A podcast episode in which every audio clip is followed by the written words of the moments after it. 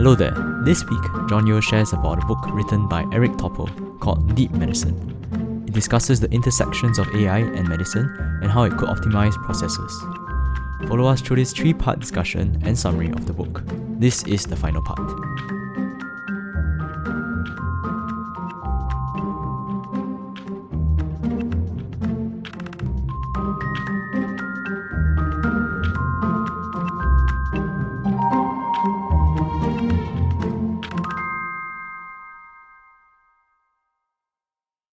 Uh, okay, chapter nine. This is about AI and health systems. So, uh, in the context of like palliative care, uh, he says that we would be able to better predict when a person would die, and honestly, that's a bit like morbid if you think about it. Yeah, Oh, it's a bit morbid. but yeah, I mean, it could be a good help to the hospitals lah, in terms of resource allocation. Yeah, it's just a bit.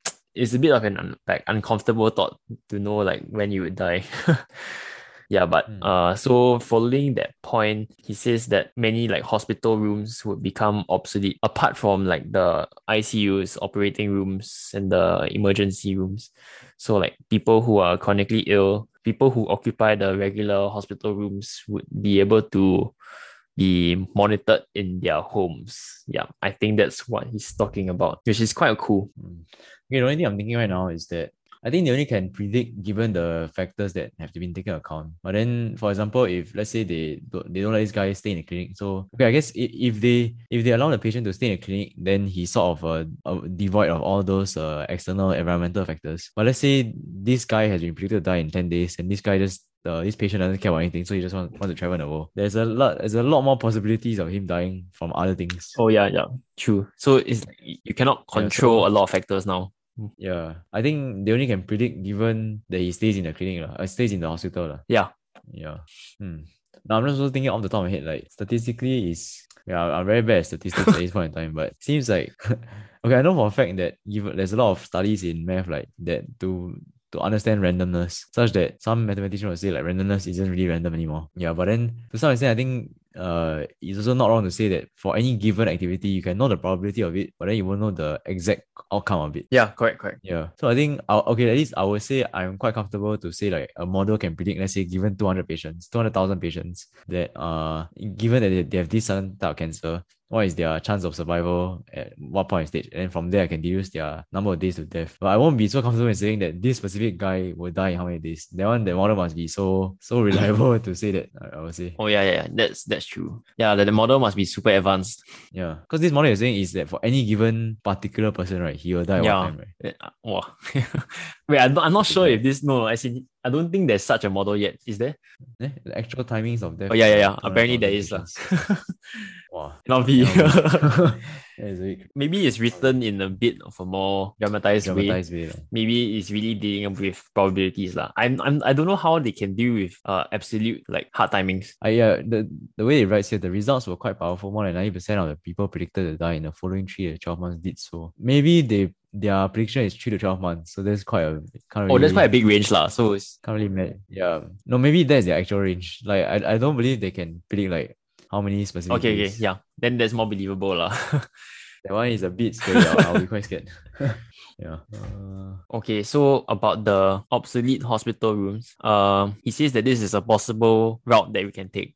So he cites this example of the Mercy Hospital's virtual care center in St. Louis. Uh, so basically, there are no beds in this hospital. Um, it's the first virtual hospital in the US, and it costs a lot of money for, to build, lah, obviously.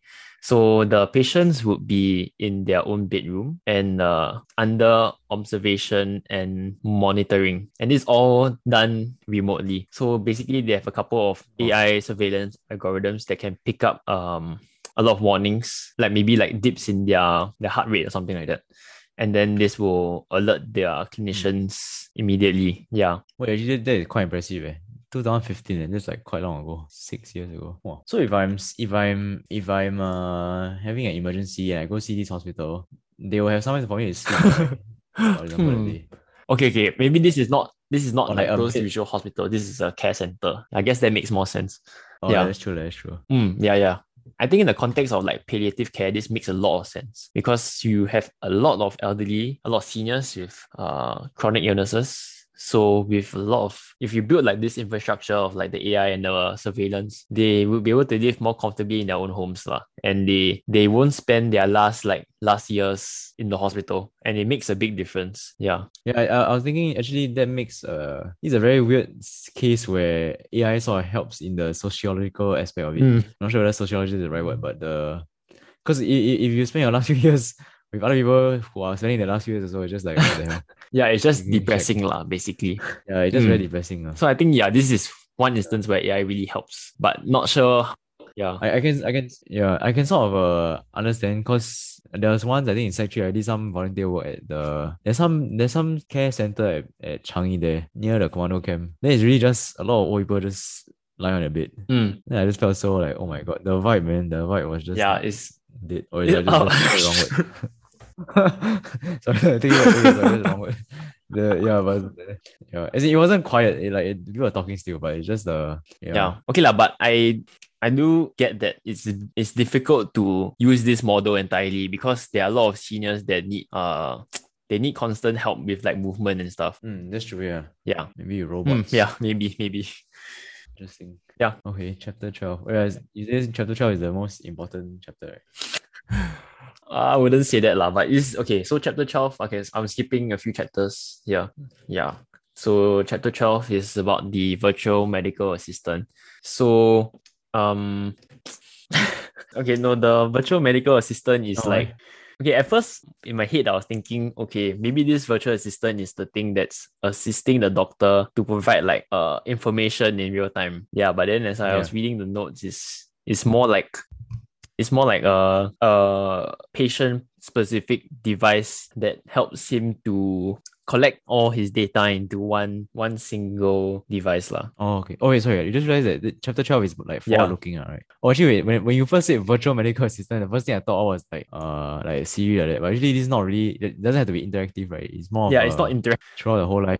Actually, maybe I talk about the new methods measure data. What is that? Okay, so uh, there are a lot of uh, new wearable technology that has been introduced recently. So I guess smartwatches are quite popular, like Apple Mm. Watches, Fitbits. Uh, all this will help you get like continuous heart rate, uh, data, sleep, physical activity, and uh, all these can be fed into yeah, the virtual medical assistant. Yeah, Mm, oh, Yeah, okay. then- that's true. like maybe data from your phone. I, I always thought like the phone is like the, the greatest like data mining device ever because like you have yeah Actually, on that on that note, I've tried I've tried before. You know, like I tried. Uh, you, you can go to your your mobile uh the health app right and export the data, Yeah. and you can sort of use it in the code. Uh, I've I've done it before. But the one thing that I realized you can't extract is the the time, time the screen time how you spend Oh. on your phone. For some reason, they are not releasing the data. But yeah, in order to release your health health data, it's quite easy. You know. Nice. Okay, this there's not really a lot of they don't really present a lot of new methods to measure data. but I'll just say that your phone has a lot of methods you can do that. Yeah. Um, but in this uh point, I think the author is he's trying to argue that it's very difficult for us to compose what is a holistic view of an individual. Yeah. Because this whole idea of like this virtual virtual medical assistant is um is something that can tell you like a whole big picture of like this this individual like from start to end like so it's a continuous like updating it's like a live document kind of thing uh but then it's also difficult for us to uh, pinpoint what exactly are the good factors for us to measure yeah so i think you you briefly mentioned that just now so I never really thought that as, as a goal, but actually that, that that is quite an ambitious goal, but also a very ideal world to live in when you have a digitized version Yeah. of yourself. So I mean, obviously the person that that version won't have a conscience, lah, but quite interesting. I think the only limitation limitation that there will be is that there's too much data, too much data Yeah, yeah, store. yeah, I, I think uh, that's where one of my interests comes in, uh, like the optimization. That while while there's a lot of these uh applications of what uh, the ideas, uh, I should say ideas, all these ideas, right? But actually, when it, when it comes down to actually making those ideas into reality, a lot of the problems are become become optimization problems. Hmm, yeah Yeah. Yeah, because even I can imagine, I think if you extract your your mobile health data now, right, for, iPhone, is really gonna be like okay, at least mine had like eight hundred thousand data points, or like the table was eight hundred thousand Oh, okay. long. lah. Yeah, so like then just that's just from steps and like uh daily step counts, heart rate. Uh, can you imagine every day how many factors are there? Like heart rate, steps, uh, water, sleep time, yeah there's a lot that kind of thing. Maybe like let's say yeah, let's say like 30, 40 data points or factors. And you times it by how many days you use your phone. Mm, it's a lot. Yeah, it's a lot. So then, given then there's only more help. Imagine if your whole body, there's like gonna be a lot, a lot of data. Yeah, yeah. Mm, quite interesting. Mm. Okay, I think the last thing he emphasizes is there's uh okay, he uses this term called the the interactome. Interact. Basically, he he says that we have a pro understanding of how our body, like like the individual systems in our body interacts with each other. Yeah. Uh he says that currently we have like a reductionist thinking in medicine. So basically like we we kind of like oversimplify uh like the causes and effects that we see. Yeah. I can see Mm. that. I can see that. Yeah. Yeah. Yeah, then apart from that, there's also another difficult challenge of like incorporating time. Like time factor is quite important here because every individual is growing and uh, changing like constantly. So um yeah, data collection is a bit difficult. Actually, no, sorry. Now that you say that, right, I'm sort of thinking about the neural networks and the unexplainability, un- unexplainability part again. Now that I sort of understand more about these neural networks, right, and how, uh, given any set of pro- like statement or problems that you have, uh, the more complicated one at least, there isn't a very direct answer to what uh you have. So like as a as a doctor, right, I realize actually it might be very, I'll be very apprehensive when some some doctors say, oh, this is the reason why you have cancer, or that kind of thing, or like this is the reason why you have whatever Mm. issue you have. Yeah. You know what I mean? Which and also yeah, also sort of like throw shit on all those like let's say you're trying to improve your skin, your skin or whatever, right? Then you ask like, oh, does ginseng soup uh increase my skin uh, condition that kind of thing? But no one will ever know because it's exactly as the same issue as the neural network. Like it's not all based on one factor. Yeah. It could be like uh ginseng plus I don't know rice that helps or something like that. Yeah, true. Mm, Yeah, well, that's true.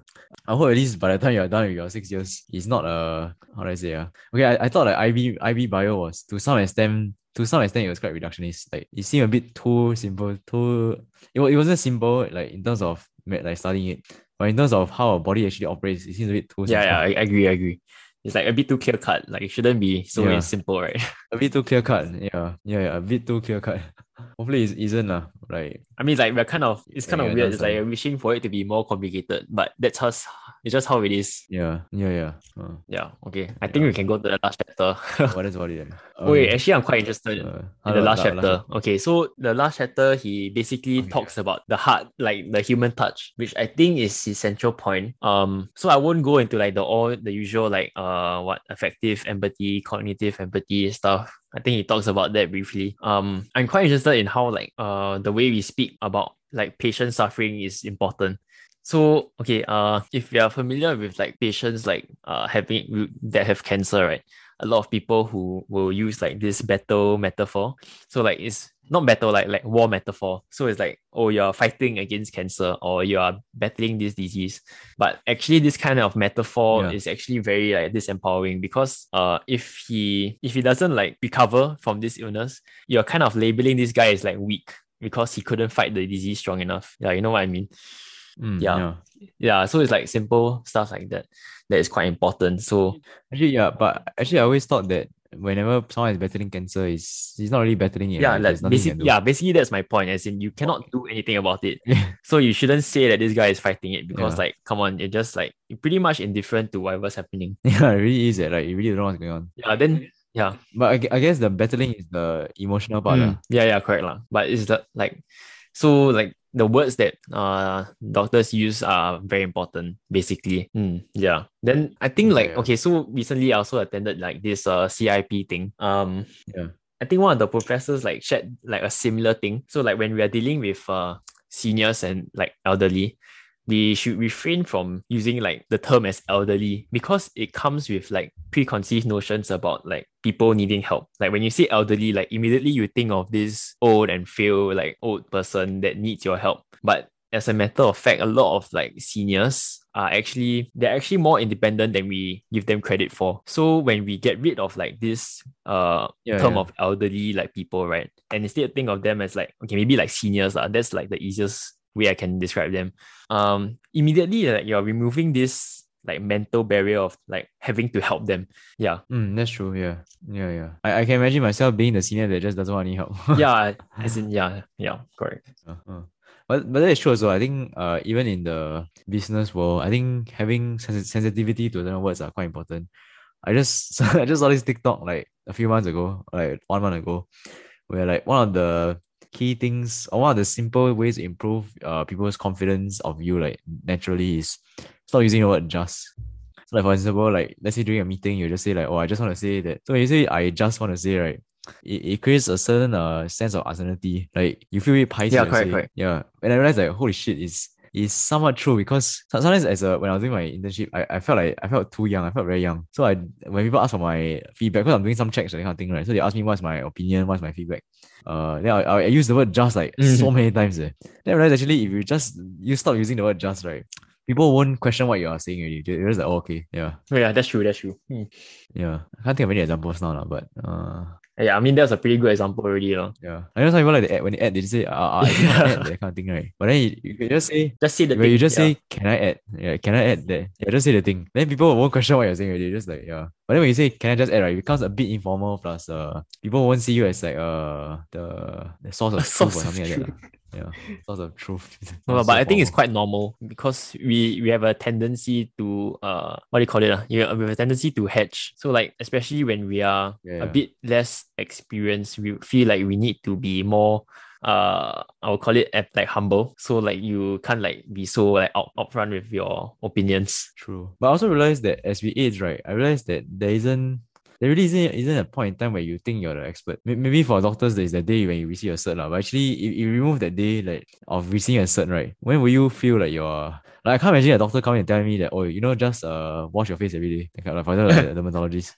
It's a uh, he will tell me wash your face every day. Then that one is like, okay, I'll wash my face. Like I have a lot more confidence that washing my face will help my face. But if you just, just if you just say just wash your face, but then that change is that tone change or the confidence for the for the dermatologist to say like, oh, not just just right, is when he feels like he's a professional. Mm. Yeah. But I, I feel like no one will even like you, let's say you say like when you're 40 you will feel like professional right but then when you're really 40 though it's like hmm, I feel like I won't really think like I'm a professional yet there's a yeah yeah I get you I get you yeah Like there's no correct answer to everything. La. It's not it's not like a flip of the switch yeah. situation, or just like you gradually feel more experienced.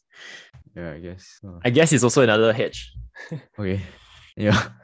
Yeah, not it's not that's actually pretty much it of like the okay. book. Yeah. The book. Uh. Okay, we have two things to share. Uh the first one they are two somewhat related but not related. Okay, the first one is because I watched have you heard of this company called Cambridge Analytica? Yeah, I heard of it, yeah. The mm. Facebook one, right? Okay, I didn't really know much about it. Uh, but it is completely unrelated yeah. to the book already. But yeah, I'll just share. Uh, I started watching this Netflix series about it. Uh, okay, I didn't really, I haven't really finished it, so I'm not really sure much about it. But I'll just share what I know.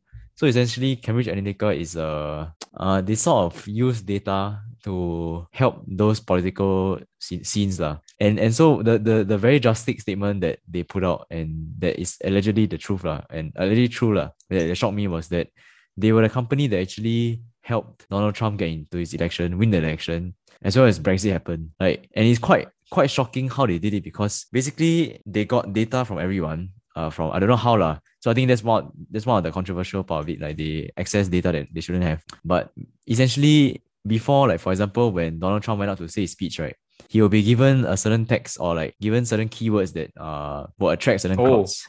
So it's basically a hack already. Like they will study, let's say he's going to like Minnesota, for example, then he will see like what what do the Minnesota people like to hear, that kind of thing. Or like what is the topic that is uh, very key to that area. Oh, that's cool.